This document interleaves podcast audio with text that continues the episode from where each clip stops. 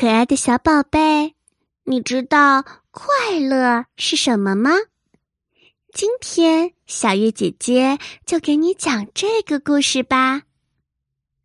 小兔乖乖生活在动物森林里。这一天，他看电视的时候，看到了这样一句话：“快乐很简单。”于是他心想。快乐到底是什么呢？小兔子跑到了森林里，它遇到了小花猫。小花猫，你知道快乐是什么吗？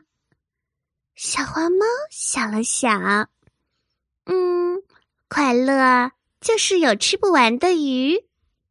小兔子说：“这么简单呀。”他又遇到了小熊，小熊，小熊，你知道快乐是什么吗？小熊挠挠头说：“嗯，快乐就是有吃不完的蜂蜜。”小兔子心想：“大家说的快乐都不一样，那快乐到底是什么呢？”